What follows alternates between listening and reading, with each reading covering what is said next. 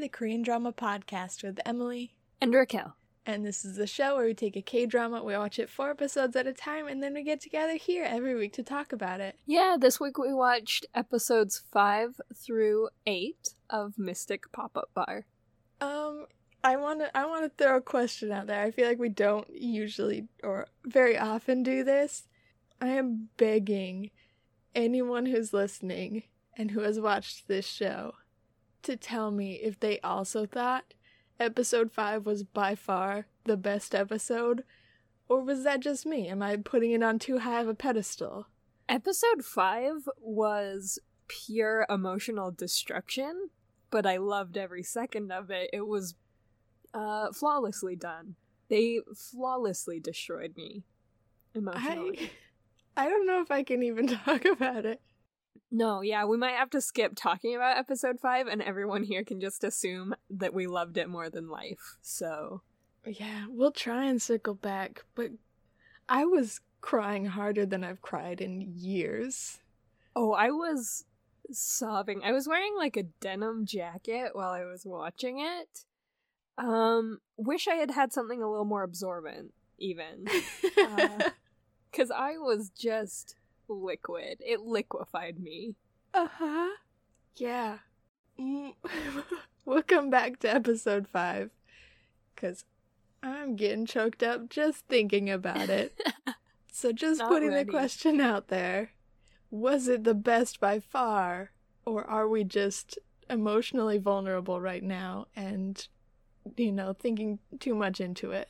yeah, just like ready to be hurt. Like maybe we're just broken and we love to cry. Mm-hmm. So, Maybe it's just us.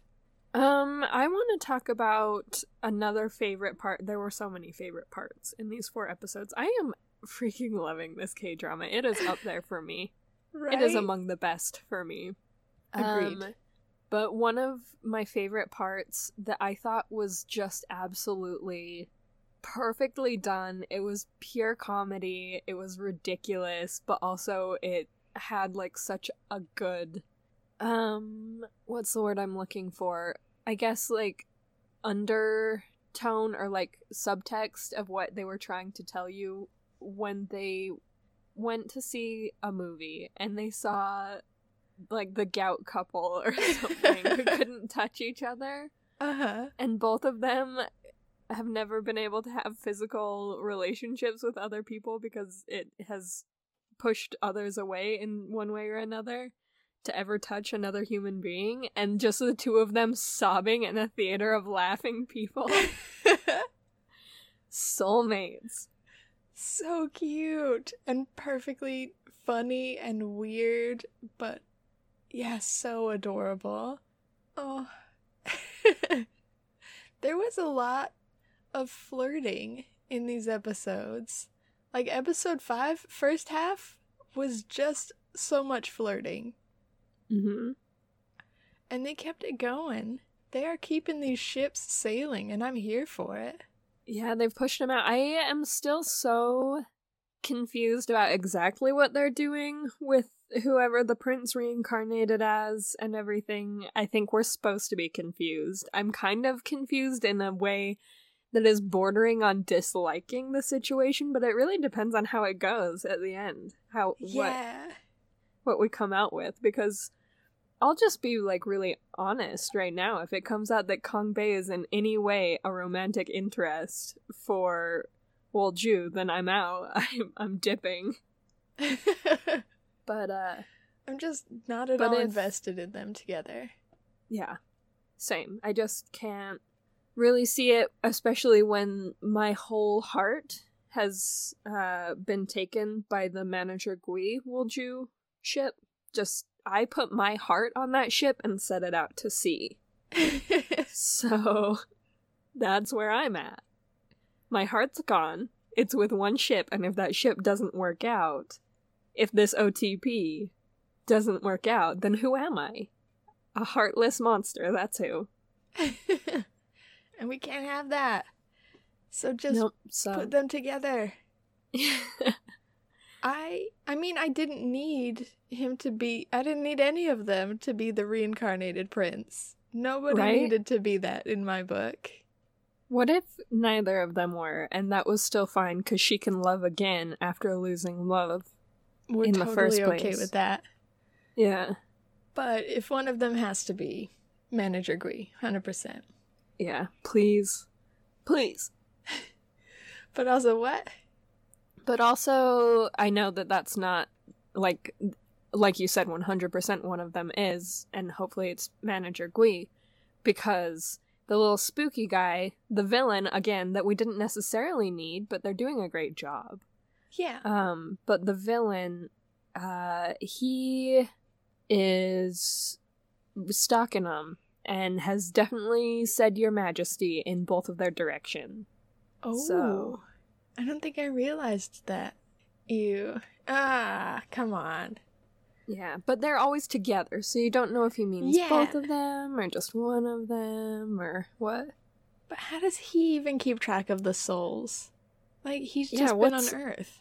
How, what's your powers, bruh? Like, how did you? How? Why do you know shit? I guess his dad is death, so How is his dad dead? Okay, no, I created a whole alternate storyline fan fiction in my head of why his dad is dead.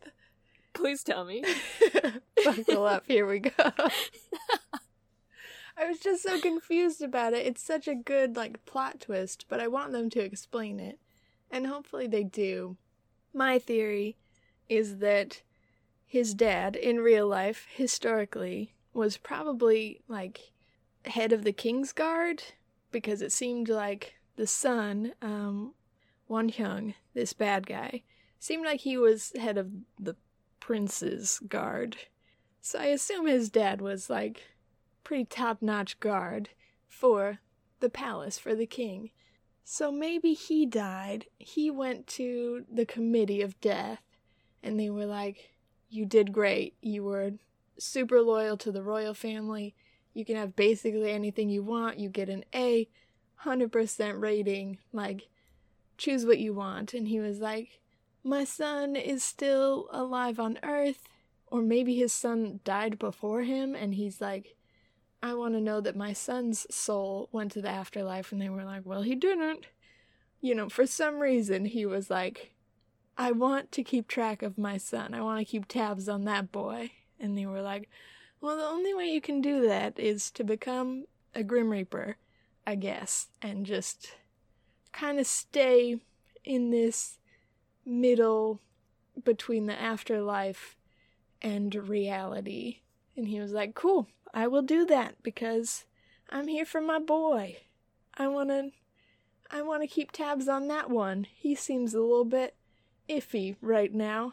And uh you said you'd give me anything I want. And they were like, Cool. Cool, cool, cool. You will be death now. That's my fan fiction. The end.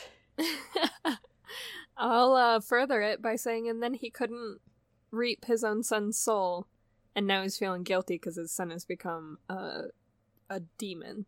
So- But I don't know. We'll see. I I like it. I'm interested. I'm confused. Mm-hmm. I'm intrigued. I'm ready to hear more. Um, Yeah, because they. I also. Okay.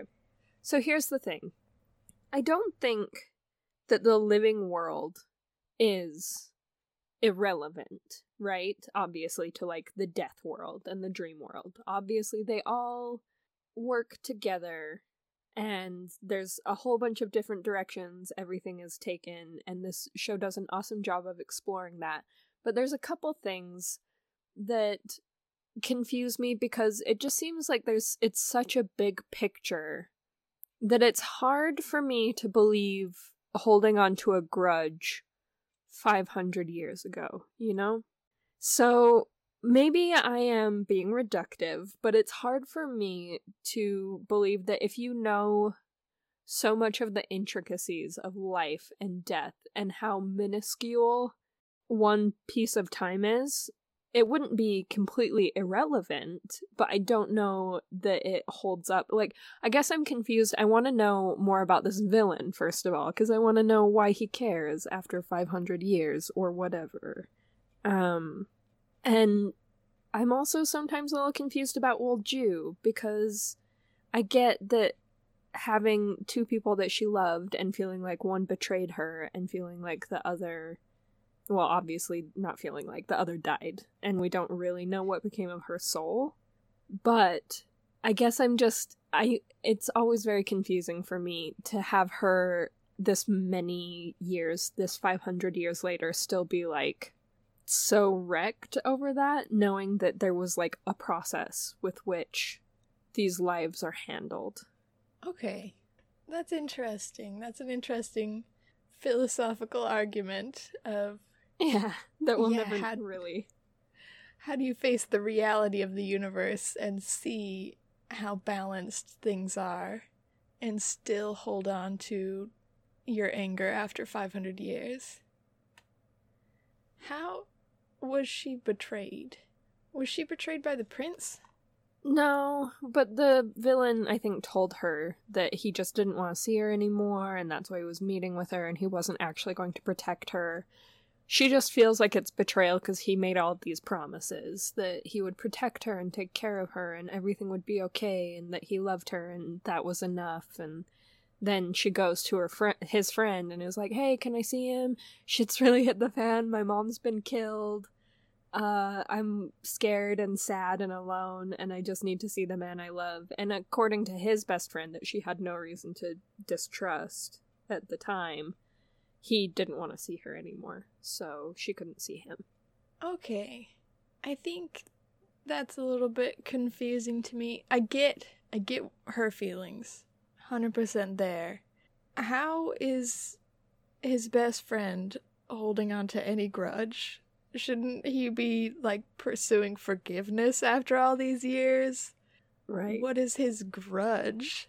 I'm yes, I'm very curious about all of his motivations because they have not presented really any of them. He showed up in like episode 6 and that's pretty late in the game for a 12 episode series. and he literally just appeared and then we got to see a couple of like flashbacks but none of them present a motivation no one's like and then his father was killed by the king mhm. or whatever would cause him to just hate the royal family Yeah, I can't tell. It seems like maybe he just hates Wolju. Maybe he hates the prince. i think it's the prince because he's stalking the prince home whoever Okay. the reincarnated prince is versus Wil- Wolju is sitting alone in the bar and he followed them and didn't go and confront her Okay. But that's just speculation at this point. Maybe he's trying to find the prince to be like, hey, it's me, your boy, let's kill Wolju. I don't know. As you can see, they are working above our pay grade right now. We have no idea what's going on. We'll see what happens. I'm interested. There. Okay. Back to the kind of weird love triangle thing they're doing. There was one point where Wolju and manager Gui were kind of arguing or at least debating who has it harder the people who die or the people who are left behind. I feel like that really just seals the deal. It has to be him that's the prince, right? Like, you can't take that.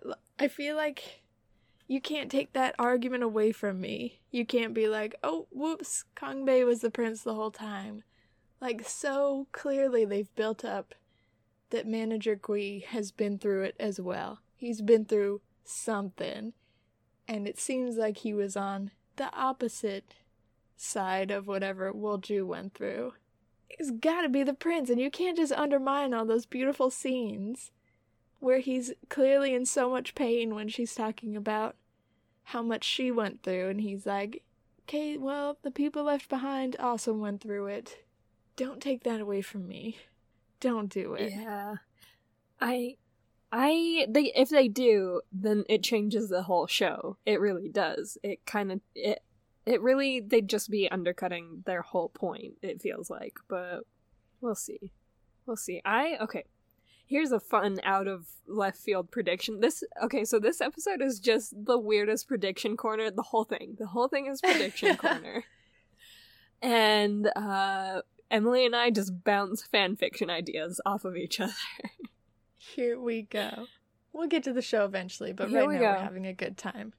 Yeah, because I have this secret hope that Kang Bae is her mom reinc- reincarnated. Oh, that's kind of cute. Mm-hmm.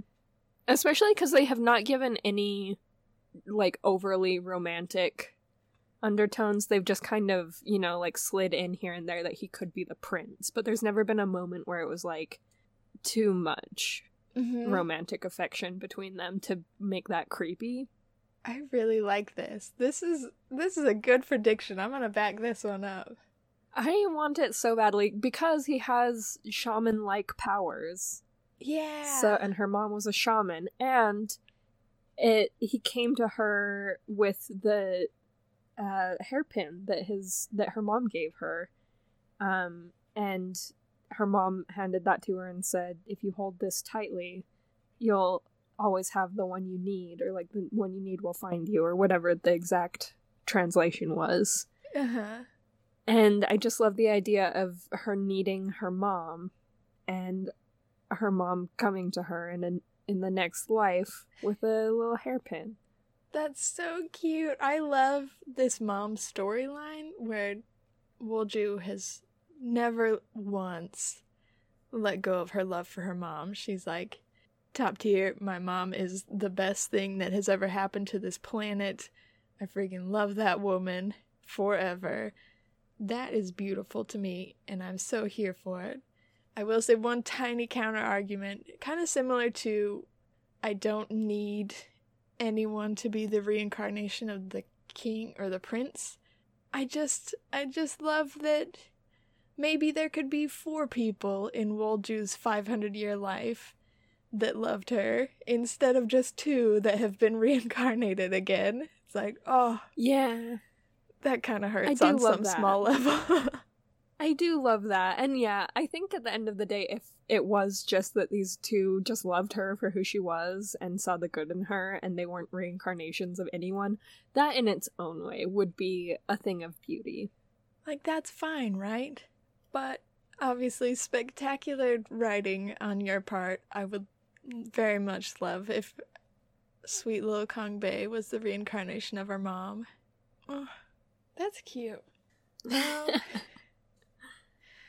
episode 6. How did you feel about that storyline? It was the one where a couple couldn't get pregnant, and the Mm. solution was to just get them pregnant. It's a little conflicting. Things I think they handled well. Before they got pregnant, they had reconciled. They had reconciled not just their fight, but with the idea that they couldn't have kids and it was okay as long as they had each other. I think that was very important before they gave her a baby, that she is able to come around and see her husband's point of like what they have isn't nothing. In fact, what they have is really beautiful and they come first and then a baby either comes from them or doesn't but they like have each other and there's beauty in that too. Um that said this one's a tricky one for me because i think that i really it was heartbreaking to watch a woman who wanted a child that couldn't have it right? Like and I think that that's something that people are really starting to open up about, like these days, about infertility, about miscarriages, and that effect it, like the effect it takes, and that it's more common than we think. Because for a long time, people just didn't talk about how much that was happening, how much it hurt. Um, so I think that that was like a really, really beautiful storyline, and I'm glad they talked about it, and I think that they handled it well, kind of framing her emotions and how she didn't always handle it in the most healthy way, but, um, but she did have people who loved her that, like, I don't know, there was just a lot, it was a very layered story, and I liked it. I think, kind of like you said, maybe the solution wasn't that they came up with wasn't the solution but i'm happy for them i just it's interesting, I guess. Yeah. What do you think? Similarly, I think they got 99% of the way there. I think it was done so well for so much of the episode to be like, this is a real life struggle. This is something people experience, and it needs to be talked about more because it is excruciatingly painful, especially if that's all you've ever wanted and you've been trying for years and years, and they show how handling friends who have kids can be can be hard and how talking to your parents about this kind of stuff can be hard. And it can almost tear apart your marriage and then they get them back together. Right at the last second she realizes that she has pushed her husband away and that that's not what she wanted to do. That is something that she cherishes apart from being a mother is this marriage that she has built with her husband. And it was, it just felt so undermined by being like, and the solution, just give him a baby. It's like, no, because that's not always the reality for so many people out there. That's not the ending that they get. And it felt so reassuring to show it on TV of like, we see you, we hear you, we we know you're in pain and then to be like, but it'd be really cool. It'd be a happier ending if they got a baby. You're like, no, just it's a happy enough ending to just let them be. Right? Like I I even think that if they didn't I'm not even sure I would have wanted this because I agree that the happiest ending would would have been just letting or I guess happy enough, maybe not the happiest, but realistically happy and painting a picture of an alternative family, you know. Um but even if they had explored other avenues like adoption, I don't know how prevalent adoption is in Korea, but if Korean dramas are anything to go by, there's a bunch of orphanages that have children who need families. I know that that that Korean dramas likely don't paint the most accurate picture um and I don't know what the adoption process looks like in Korea, but um I just feel like adoption's really powerful and it is an alternate way to to build a family. Like I think that that that's really beautiful in and of itself and obviously if someone doesn't want that for themselves then that like you're still a whole and valid person never having or adopting children but yeah, I was kind of glad they didn't explore adoption just because I think it could have muddled the storyline even more where there's yeah. a lot thinking your whole life that you are going to be a mother to a child that you grow inside of yourself and coming to terms with the fact that maybe you can't is so much is in, enough of a process that I feel like just introducing like, but you could just buy a child is like, don't. She has a lot on her plate right now. Let's not let's not yell at her about all the other options that she does have. Completely valid, but I think it would have just taken too much time. I think yeah. she was in a very very vulnerable state and we just had one episode to talk about it where I can imagine it could take weeks or months or years to be like to be ready to think about other options and explore things like adoption. And I'm glad they weren't like and then the her first day back at work after deciding to give up on having a child, she's talking about adoption. It's like, don't put that on her. but yeah. I, I I know your point because I think you and I have both talked about adoption as options for us in the future. Yeah, and like I don't know, for me personally, it's something I would want to explore first before mm. childbirth, um which I don't think is like a thing for most people that like they think of adoption or like fostering a child first and then childbirth later. Um which is not to say that like it is a worse or better choice in any way. It is just like something that I have considered because adoption played a really big role in my family's life. I am not adopted, but my mom is. Um, and uh, she fully believes that she like ended up where she was supposed to be. Um, and so like that's kind of magical to me, and so that's why I considered it. But I I agree with you that it just isn't for everyone, and it shouldn't be like I don't know, just like the option because of because we couldn't figure out how to have a baby so. Yeah. Uh i guess we'll she needs some this. therapy. Yeah. And some good dreams about like and just like time with her husband and maybe down the line they could be like you know what else? You know this would we be fine. or if they never decided that yeah. Yeah. But yeah there was that scene in the car ride where i think she was like i just always imagined having a baby with your face. And I think that's something that a lot of parents look forward to and think about a lot. So to say, like, and I gave up on that and got another beautiful, totally valid child of mine. It is obviously a child of my heart, as a lot of Korean dramas put it, but it doesn't have my husband's face. Like, um, I think that's a different experience and something that she would have to work through. And I'm glad they didn't just shove it into this one episode. Yeah. Yeah, it's all a process. It's a process. But dang. I mean, obviously we got a happy ending. I shouldn't complain this much. it was a very beautiful episode. All of these episodes are so surprisingly beautiful. What are they how are they doing this out of a comedy? Out of what feels like pure comedy and then all of a sudden a really meaningful moment happens and it's like well dang, okay. This feels like whiplash, but like the best kind, I guess. If I'm gonna have uh-huh. whiplash, do it in a beautiful way.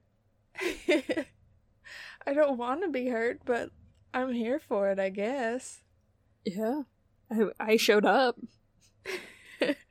um, I am, I am, and will forever be grateful that we had a full dance set scene where they showed their whole performance. It was so precious and beautiful and wholesome, and they did such a good job. And uh, part of me was a little bit disappointed that they didn't go with the sparkly weird costumes, but also right. What was that? But they did end up with something that was aesthetically less humiliating, but like, where's my comedy? I want to see them dance in the glitter outfits. Like, obviously, those outfits aren't ridiculous on their own. People who are professional dancers can pull those off.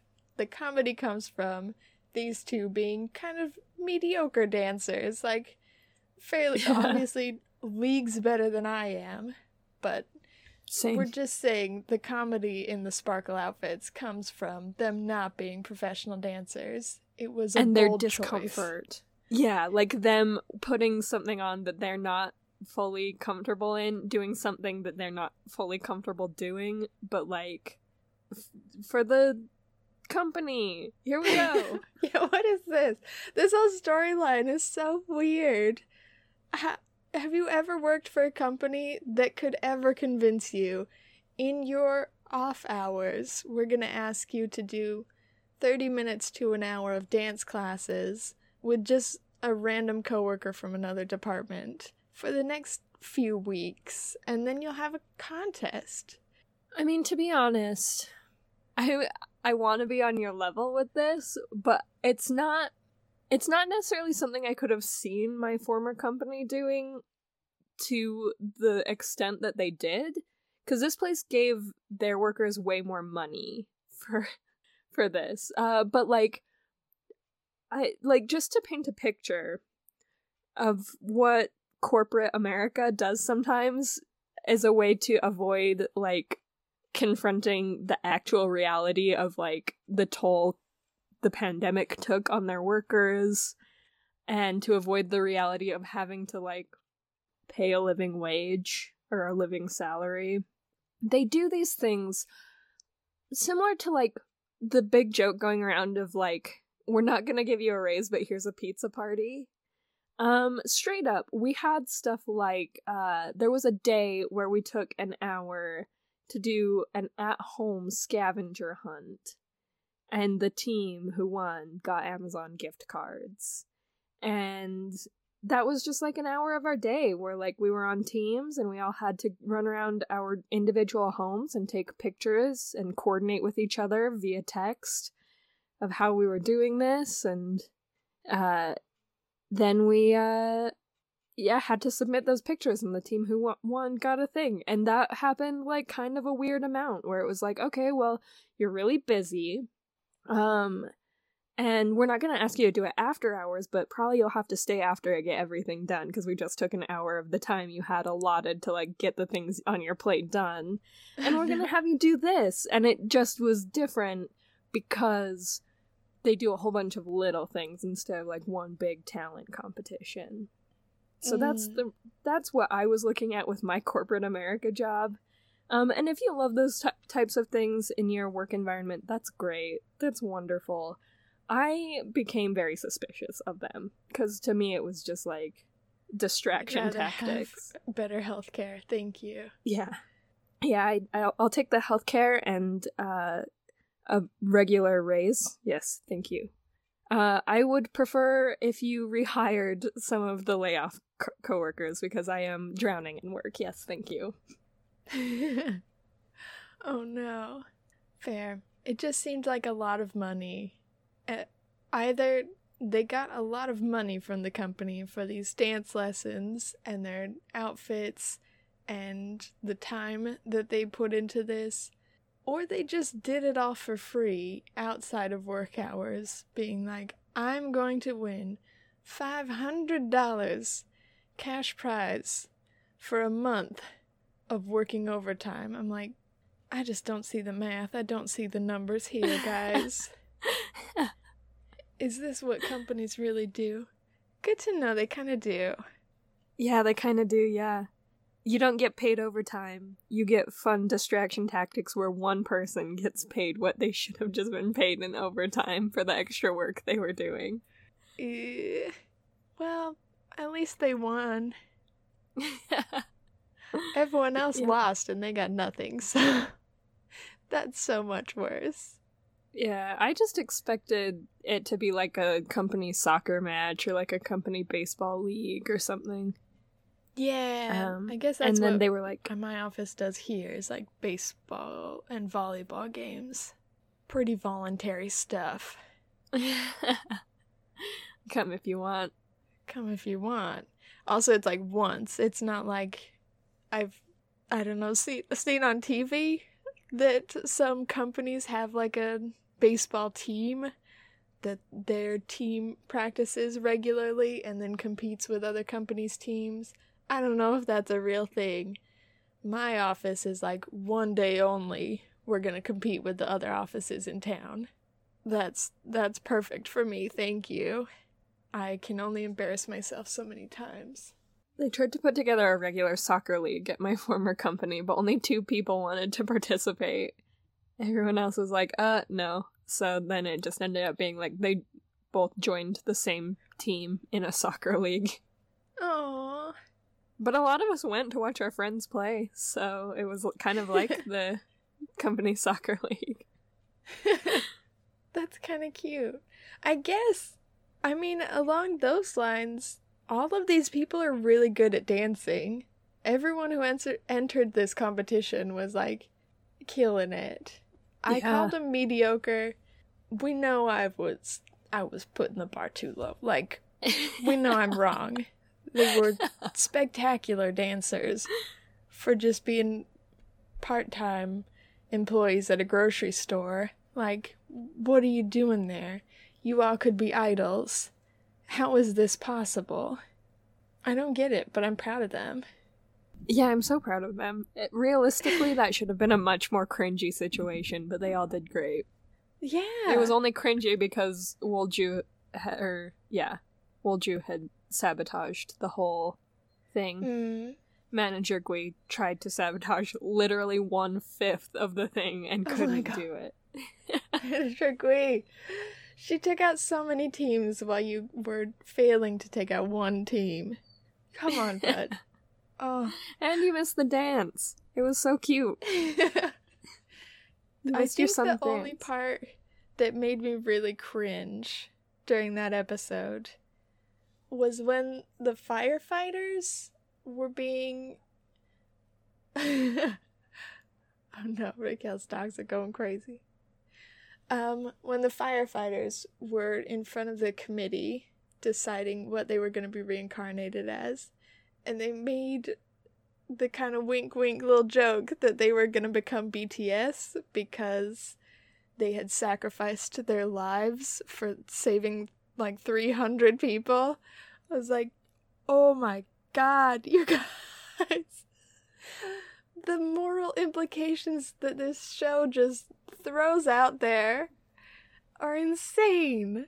Yeah, I I think on some level we can appreciate the comedy behind it, but then there's the whole level of like, okay, I really really want us all to examine like you said in our last episode if that's what gets you good things in life, then what why are we even trying to cure childhood disease? Clearly they were monsters.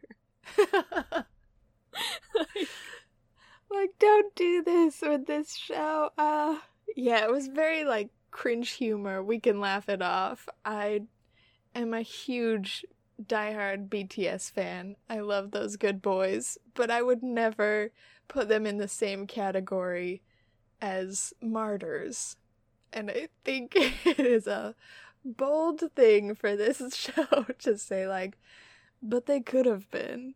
And they probably were. Think about it. How much do you love them? Do you love them as much as you love martyrs? Then uh I think you they might just be martyrs. no! I will not put them on the same level as martyrs. They're just, they're very good. They're very good They're good singers and dancers. I don't know how good they are as people. I've never met them. I just like to call them good boys because they're talented boys. Yeah, they speak for good causes. But I don't know. I genuinely do not mean this in any direction. I do not know if they would sacrifice their lives to save a person. And I think that's something. Hopefully, we don't have to find out.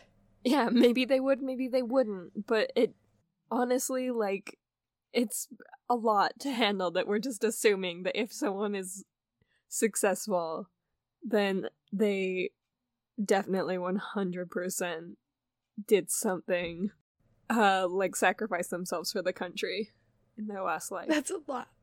That's a Yeah. lot. No, I'm not giving them that. Mm-mm. Nope.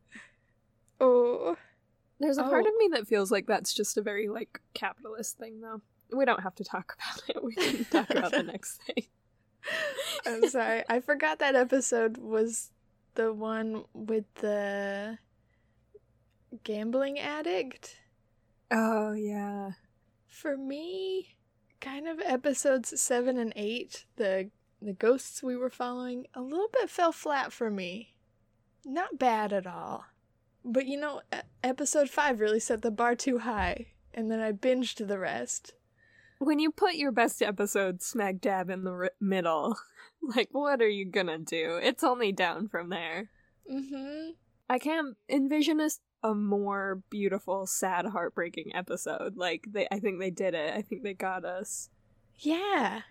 I think episode 7 was like rough, kind of sad, but Mm-hmm. not terrible. Episode 8 we got a little closer with the love storyline. Maybe I'm just a sucker for love. Like the friendship was there in episode 7, but it wasn't a really healthy friendship, so it was admittedly hard to watch. Yeah. It was a very abusive friendship that didn't have like all we really got in consolation of the terrible things that happened to the good friend was that Wolju said that he would be taken care of by the people up there, quote quote. So God, I guess. Maybe after Um, he died. maybe after he died, maybe soon, but he seemed to have lost everything, and we didn't get a whole lot of confirmation that he was going to be actually taken care of in any way. Yeah, I think they said he got his girlfriend back. I can't Mm. remember what else, though. I mean, it was just hard to watch. And episode 8, similarly, great story, solid finale. Like, they finished very strong. But the fact that they broke up over a misunderstanding was like so classic K drama. Ter- like, you want to just jump out of your skin. Like, just listen to the whole conversation. Don't overhear one tiny sentence that she says over the phone and then decide to ghost her for the rest of time. Like, it's so hard to watch. Yeah. It just feels like a lot of these people's problems could be solved with literally any amount of healthy communication, but you know, I guess don't tell her you're breaking up with her and why. Just ghost her until she dies. Is that what you wanted, bud? It's. mm, I mean, it's rough to watch. now he has to live with that? Is that our consolation? Because that's just sad. It's just sad all around. All of it was just a little bit of a bummer. hmm But I'm happy for her. She got to take a pretty pearl clip to the afterlife with her. And I I did I really liked the ending, even as sad as it was for him to have to go on living knowing that the last thing he did to his girlfriend before she died was ghost her. I really feel like that line of you just I want you to know you were loved where he thought that she was just messing with him and that he was just a poor delivery man who was never deserving of love. I'm glad that they rectified that. I thought that was a beautiful line and a beautiful little moment between them. I'm happy with it. Yeah, it was good. I'm being a little too disparaging, but because it was it was really beautifully done, and I think that the help that they received was like the best that could be done for the situation, and that was really lovely. So, I think the first time I had the thought though was during this episode. I had this thought of these people all take their dreams much more seriously than I do. Like they wake up from these dreams ready to talk about stuff. Um, last night I had a dream that there was a secret room in my parents' house that was a pantry slash laundry room combo with a bunch of extra storage and like some ovens. Uh, and that was like, I woke up and I thought, weird. and then I moved on. I get that. I think for me it's the vivid vividness of your dreams where you're like most of the time most of my life at least I had dreams that I could not remember anything about and that's fine because they were dumb. They're dumb, meaningless dreams. But with pregnancy, a common side effect is vivid dreams. So now I'm like, these are crazy. What? I'm not analyzing them because I don't know. I just don't do that. I don't really analyze my dreams. That's not my thing. But if I did, I would have a lot to work with. I remember so much, and so much happened so vividly. It was all very real. So maybe if, like, you're always having just, you know, unclear dreams that you can't really remember, and then one day you dream that your grandpa brought you a lottery ticket, and you're like, I remember every number that he told me, you would you would sit down and pay attention. I don't know. Yeah. I do feel like that's how I dream though. Like I'll go a while without remembering my dreams and then I'll have one about like a spare room in my parents' house or something. A secret room. Uh, Mm. that we found after we knocked down a wall. And I'll remember like what that room looked like and which room it was attached to or whatever. And then I'll wake up and I'll be like, I haven't remembered a dream in a while. But I remember a lot of that one. In fact, I Mm. even went back to sleep after that dream because I woke up because Maurice was throwing up on the carpet, and so I woke up Oh, to clean no. it up. and I went back to sleep and I still remembered it. So I guess that's sort of how I dream, but like yeah, maybe if someone was like these are the lottery ticket numbers and I remembered like the actual numbers, I'd be like, "Oh, that's impressive." I remember my parents telling me they knew about the room and they were hiding it for until uh, my brother and I moved out. And I was like, we've both moved in and out a couple times. I feel like that ship has sailed. You were just like really sitting on it. Did you want us to be dead first? Oh no. This room is really haunting you. I really feel like you should look this one up. Yeah, should should I knock a hole in my parents' wall? Apparently. Yeah. I think you have to at this point. Maybe there's something hidden in the wall that my dad, who's still alive and just upstairs, and I could ask him knows about. he hid it in the But wall when he built our house. Ask him if he's hiding it? Yeah. He'll never tell you. hey, sir. Excuse me, sir. Man who raised me. Tell me secrets. Yeah, I dreamed them. They must be real. Should we talk about episode five? Yes, I don't even know what to say. I don't even know what to say. It was just very beautiful. It was very beautiful and terrifying at the same time. I think everyone fears dementia and losing their mind slowly. But dang, this show did not hold back at all. I think what really got me was yes, the dementia mixed with being alone is so terrifying to me because I I have heard stories of people who have loved ones with dementia and just how heartbreaking that is for them because it's losing someone over a very long period of time and losing not just them to death but like who they are and they become like a different person. Yeah. So I think that that's like that in and of itself is very like scary and heartbreaking. But think about like thinking about this situation in particular where he was diagnosed with dementia in a situation where he was completely alone. Like there was no one there to realize like you aren't yourself. The closest he got was coworkers that like clearly they weren't there to help him. They were there to make money off of him. I don't know. I feel like that his- last scene with his boss was we got a little bit closer to compassion, where he was like, "I went off the rails in front of your coworkers. That was stupid of me. I genuinely apologize, but I think I see that you are you are different, and I don't think you can see that you are different." And I want you to have the best that you can have. I think that means resigning before you're fired so that you can have a severance package. And I know that's hard to hear. And to be the one to tell someone that his wife has died when he doesn't remember. I don't know, I got, like, obviously we didn't spend too much time with that scene, but I got hints that his boss genuinely cared about him and was un- un- unequipped to deal with the situation, but wanted the best for him.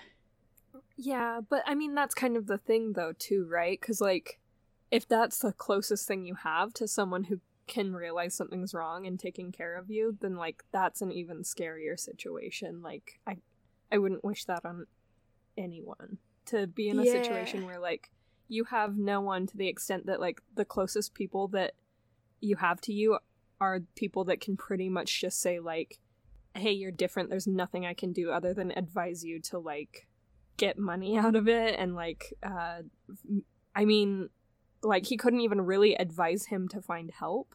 He couldn't be like the person that's like how can i help you find the help you need? Because that's not what their relationship was. But he didn't Yeah. have anyone left that had that relationship. And so that was bleak. That one wa- that was really hard. That scared me and made me extra sad for him and the loved one that was lingering because it would be if if there is any choice we have in sticking around after we're gone i would find i i could not leave a loved one like that either in that situation where they're completely alone they can't even let themselves into the house there's no one Mhm. around them that can let them into the house um or tell them they need help or yeah like that oh ouch Ouch. yeah, how can how could you ever leave? Yeah, I thought it was obviously incredibly powerful and that our main characters had really powerful things to say about it. They had commentary that they had gone through similar circumstances. It all just flowed really well together as a story. And then by the end, we get the couple on the park bench. And he says, You were the best wife ever. And I'm so scared that I'll forget that. How are you supposed to deal with, like, it's a K drama. How. I don't think I'd cried that hard since we watched Goblin. And I know that's a dumb thing to say. I mean, we all remember Happy. Yeah. They're just. So, like, they did in like 40 minutes what entire K dramas have given us the kind of the kind of heartbreak that other K dramas have given us in 16 episodes. And just kudos to the writers for that. But it ends up all right. I love like maybe it's silly that this also gets me choked up, but manager Gui being like I'll drive you to the the home you're going to because I I just really hope that I, I like I said I think most people are unequipped to interact with people with dementia. I think that's something that's really hard to know what the right thing to do is. And it was very touching to see this man who they knew was struggling walk into a restaurant and say, I'm going to this place today. And they said, All right and then they made sure to get him there. I think it's so easy to not realize that probably after 10 minutes of eating, he could have easily forgotten that that's where he was going that day. And they're like, Don't worry, viewers. We got you. We're gonna take care of Grandpa. Manager Gui's gonna drive him. he missed a Papa part. And she made him his wife's dumplings. Stop. Papa Bar, you need to sit down. you stick Papa Bar? Could you take a break? Could we all take a break for a minute? So just like, was it the best episode of any K drama ever, or was this like, is this just hitting Raquel and I especially hard for some reason? Yeah, uh, circling back to that first question here at the end, we just want to repose it, and uh, if you uh, are listening, please let us know if this was just the best episode of any K drama ever. And if you have found a better episode in another K drama, let us know what that K drama is. Because I guess we do want to be hurt. I would love to see. I would love to see a better K drama episode. you can try. You can try, but I that might have been peak hurt. I don't know. I've been hurt a lot by K dramas recently. It feels like. Um, well, the easiest place to get in touch with us is playonkpodcast at gmail.com. Yeah, you can also reach out to us on social media. Uh, just give us a level 1 to 10 of just how much this episode 5 hurt you at PlayOnK Podcast on Instagram or at PlayOnK on Twitter. We have a website where you can comment directly on the episodes. That's playonk.com, and there you can find a link to our Patreon, you can sign up for our newsletter, and you can find links to our affiliates, NordVPN and Blueberry Podcast Hosting. Yeah, we also have um we have our direct Patreon link is patreon.com slash playonk. And if you go there, you can find ways to support us directly and get access to our bonus content. And we'd love to see you. Finally, if you leave us a rating and review wherever you listen to us on whatever streaming platform you've found us on, we would appreciate it so much, and of course, love to give you a shout out on the podcast. I should say, I noticed today that we got more ratings on iTunes. Thank you so much. We appreciate those. What? But we can't see who left ratings. If you just give us five stars and don't leave like a review, it doesn't show us a list of like people's names. So thank you. We appreciate it so much. But yeah, that's we don't know deal. your names. yeah. But we but yeah, thanks for even taking the time to do that. It means the world. Um and honestly, if you did that and like you didn't want the world to see your review and you just wanted to leave it as a rating, but you did want us to know it was you, like I am all for like you shooting us a quick email or something just so we can thank you and talk to you and let you know how grateful we are for you listening to our to our podcast. Yeah. Please reach out.